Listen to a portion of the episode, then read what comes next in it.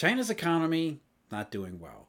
There was a reason why the government there wanted to delay the numbers until really after the 20th Party Congress festivities had ended. And what festivities they turned out to be. Now, strictly speaking, the uh, estimates for GDP, the big three retail sales, industrial production, as well as fixed asset investments, unemployment rate, and some of the others, as well as the del- delayed estimates for imports and exports, global trade, and surplus, all of those things suggested the same as they had been before the party Congress.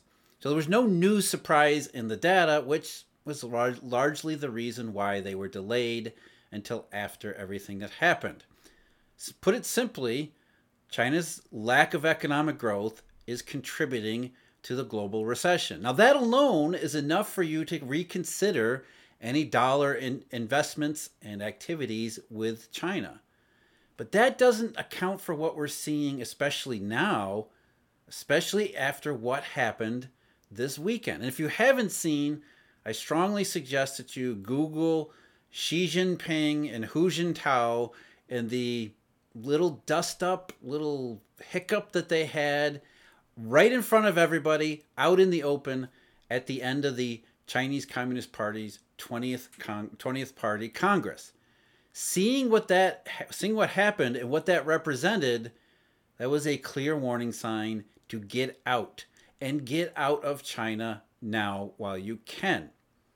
And that's what, what this trading this morning has been largely about. Hong Kong stocks down, CNY down, because the combination of economy and the backslide into Maoism, which was just basically confirmed, is not a good investment thesis for global financial concerns around the world. And the implications obviously concern everybody or should concern everybody around the world.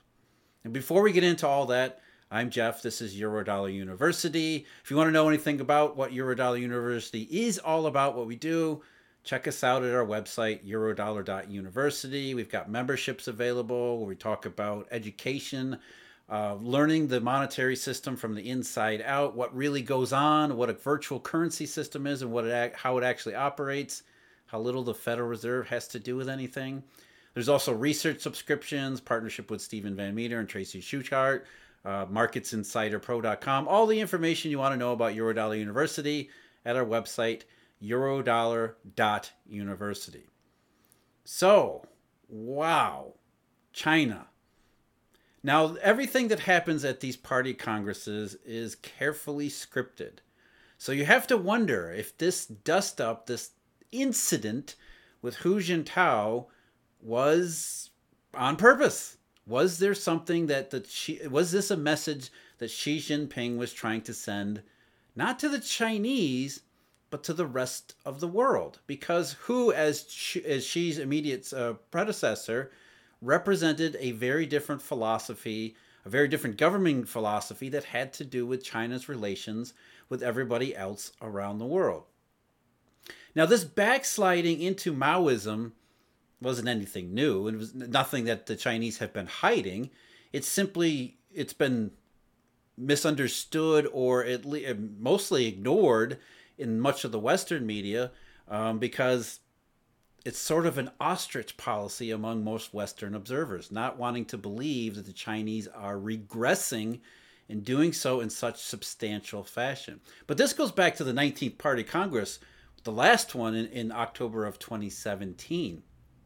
Well, most people around the world were busy, especially economists, were busy in 2017 trying to convince everyone of some globally synchronized growth miracle, an economic boom that wasn't a boom the Chinese were busily creating this new China, this rejuvenation, as Xi called it at the 19th Party Congress, which wasn't really rejuvenation so much as it was a reflection that the global economy and the global circumstances of 2017 were nothing of the sort that economists were talking about back then. Globally synchronized growth makes for a nice bumper sticker, but when you're trying to rule China from a very top heavy, top down structure, without any legitimate prospects for economic growth, it becomes a very different story entirely. So the West was saying globally synchronized growth, everything's good. Xi Jinping was saying, What the hell are you talking about? There is no growth. I've got to prepare the Chinese system for something radically different, guess which message got got passed around most of the West? Xi was just, oh, he's some quirky guy doing some funny things, kind of not good, but you know, not something we're gonna we're gonna we're gonna uh, not something we're gonna uh, focus too much on. So the message from the 19th Party Congress forward was Xi Jinping is going to do things differently. And the reason why was because the Chinese economy and the Chinese system had to reorient itself to actual conditions around the world. Now, I just I already did a video recently about uh, what's go- the overview of Chinese communism, socialism, the history here, Deng Xiaoping, and how he turns back on Maoism and how that needed to happen. All of the general stuff about socialism and Chinese adoption of socialism into its own circumstances.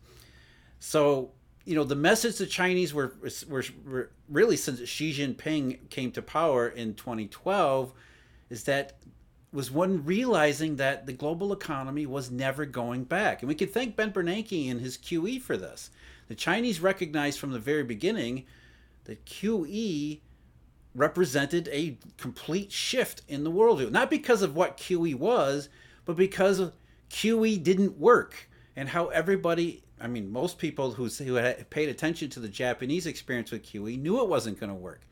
And so, from this perspective of China outside the US, looking at Ben Bernanke responding to this, what they call a global financial crisis, which is really a global dollar shortage, by doing QE, the very thing that didn't work in Japan, you could understand why that might have rang some alarm bells in the Chinese system when a Chinese system had depended for decades on globalization, the monetary resources to make the global economy work and work well for China if that was going to be if that was imperiled in any substantial or durable way as it represented as QE represented, then what are you going to do for if you're China? Now there had always been this natural tension inside the Chinese system, which is what I was really talking about in that last video. So again, I urge you to check that one out if you want to know if you want to understand the deep fundamental processes at play here. But very briefly, it's technocrats versus princelings. And the princelings are more quasi nationalist more than they are anything else, which means they're, if you put it in the context of Jiang Zemin's three represents, which are economic productivity, which is really economic growth, building a, a wealthy, prosperous society. The second one was laser focus on Chinese cultural characteristics. That's the one the princelings really fo- focus in favor on. And then the third was a political majority which is this long standing Marxist dream that once you create the socialist ideal system, everybody will welcome with open arms the system and no need for authoritarian repression because everybody will buy in will immediately buy into the socialist paradise that the socialists have created. And that's really the technocratic position. It's an idealistic view on communism and socialism that it can be achieved. But it can only be achieved. This is where the pragmatism of Deng came in it could only be achieved not under strict communist authoritarian rule, but by a limited embrace of Western ideas. Things like neoliberalist ideas such as free markets and a limited form of capitalism. Now, there had always been a sort of fissure in the Chinese communist structure, this balance between Western ideas, limited capitalism, somewhat free markets, and the the hold on on the uh, more Chinese Marxist principles, and it was always this back and forth between going too far to the to the west and too far back toward the hardcore communist Mao's, Mao Zedong uh, version of socialism with Chinese characteristics. And we know where Xi Jinping falls. He is one of the princelings, more the nationalists, who seems to care much more about the second of Jiang's represents, which is China for China, that nationalist fervor, versus the technocrats like Song Ping or Li Keqiang, his num- nominal number two, as well as a fellow by the name of Hu Jintao, who would happen to be Xi Jinping's immediate predecessor, who was more of a technocrat. In fact, he was maybe the most powerful technocrat that the Chinese had produced and it had been under whose rule or whose leadership which China probably looked the most Western and had moved the most Western, that aroused the ire, the long-standing, long-simmering tensions inside this Communist Party uh, fissure. Recognizing that the global economy was not coming back, especially after 2011. 2011, that second eurodollar disruption, really was the final nail in the coffin for this idealistic Deng Xiaoping version of events. And again, who represented that technocratic ideal more than Hu Jintao? So it's in this context what happened this weekend at the 20th Party Congress really takes on added significance, massive added significance, because it was Hu who was basically shunned in front of all of the TV cameras. The TV cameras, by the way, the the uh, the footage was not shown inside of China. At least that's that's the word that most people have said that uh, it's reported around the media that this was not for internal Chinese consumption, but it was allowed to be shown all around the world. The guy who represented the most Western brand of Chinese socialism has just been softly purged. I mean, I've heard some excuses about how Hu had some health effects, he wasn't feeling well. But anybody who watches that footage can see the message being sent loud and clear to everyone around the world. All the Western people who believe that China was neoliberalist, was moving toward its reform move, movement, was moving it closer and closer to ties with the West. Xi was sending a message here. No, the, the technocrats might have wanted to do that, but the hardcore nationalists, the princelings, were only willing to tolerate it so long as it was going to benefit China. And if it's not going to benefit China, and it hasn't for over a decade, they aren't going to tolerate it anymore. They're going to go back to their original socialist roots, which look a lot more like Mao Zedong than not. And it wasn't just this one incident with Hu that also sends the same message. Another one, a fellow by the name of Yi Gang, who happens to be the head, the current head of the People's Bank of China. Yi was another technocrat. He's also what they called a sea turtle. And the sea turtles were all of these Communist Party officials under who who were encouraged to first study in China and then go outside and get advanced degrees at all sorts of Western universities to continue on this, this trend toward Hu's vision of a technocratic socialist ideal, which limited capitalism and free markets, all that stuff. Now, Yi, I believe, uh, got an undergraduate degree in China and then went to Harvard. Of course, he did. Um, so, as a sea turtle, he he took he got a lot of uh, favor under Hu's regime.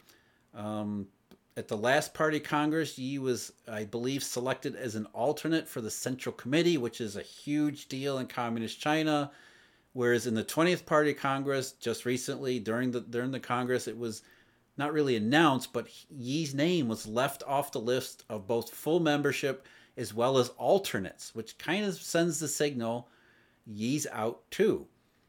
So another technocrat, and there's any number of examples. Li Keqiang, who had already uh, had already been had already announced his retirement, um, left off the list of the Central Party Committee too, and a number of others.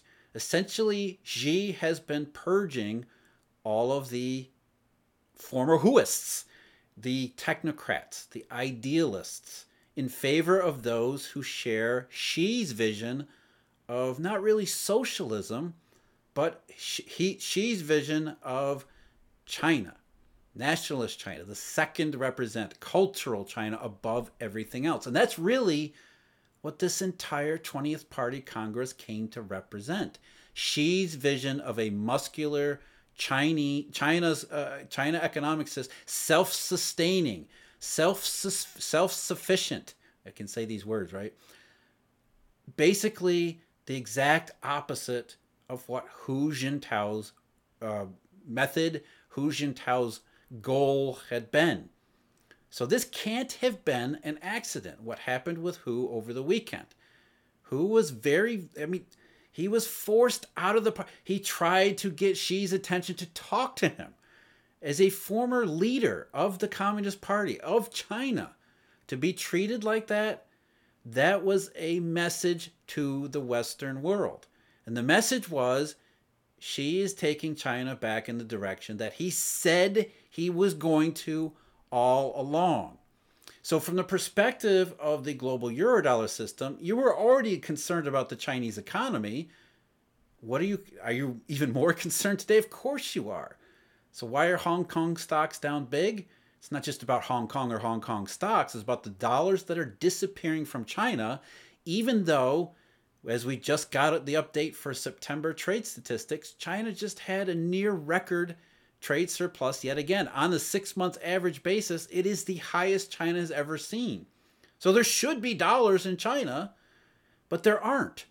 And the reason there aren't is because the market has, has heard Xi Jinping, has seen Xi Jinping and his his transformation really out in the open this entire time and said, uh oh, this is not a good sign. And it's not just about dollars, it's not just about Hong Kong stocks, nor even China's economy. There is a much bigger issue at play here. What does the world look like where China is turning inward?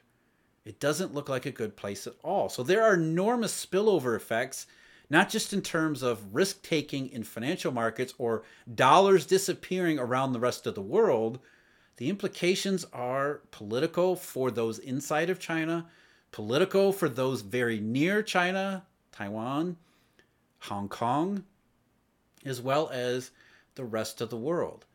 As my old friend Emil Kalinowski always said, globalizations come and they go. And when they go, this kind of fragmentation in first economics, well, first money, as he always, I mean, he always points out there's, there's monetary behind all of these. But first, the monetary system starts to fragment break down, then the economic system and cooperation begin to break down. And next thing you know, neighbors are at each other's throats. Because in a period with prolonged economic difficulties, even stagnation, dare I say depression, what happens? This is what history shows. Countries tend to turn inward, look at their own needs first when the pie isn't growing. And that's what the economic data showed, which we already know, which we already knew all along. China's pie is not really growing at a, at, a, at a pace that the rest of the world requires. And Xi Jinping just said, raised his middle finger to everybody else around the world and said, too damn bad. We're doing our own thing because that's what we think makes sense for China. And our own thing no longer looks like what it had between the 1980s and around the time Ben Bernanke first did QE in the United States. So this this this incident this weekend, the numbers and the economic data, all of it paints a consistent picture. And if it's one that you haven't heard before, thank those like Ben Bernanke in Western media who are more who pay more attention to painting a narrative and keeping to the narrative than reality. The Chinese have said this all along, and Xi Jinping has been acting consistent with the message that he's been sending from, since his very first days in office when there was rumors of a technocrat princeling split back then too. So thank you for watching. I'm Jeff. This is Eurodollar University. Strange, interesting, um, disappointing times that we live in, but understandable when you understand what the uh, what the actual monetary and economic system have been doing over the last 15 years or so. So check us out, eurodollar.university, if you're interested in more of the background, more of the uh, details, more of the study behind all of these things. And I'll see you again. Take care.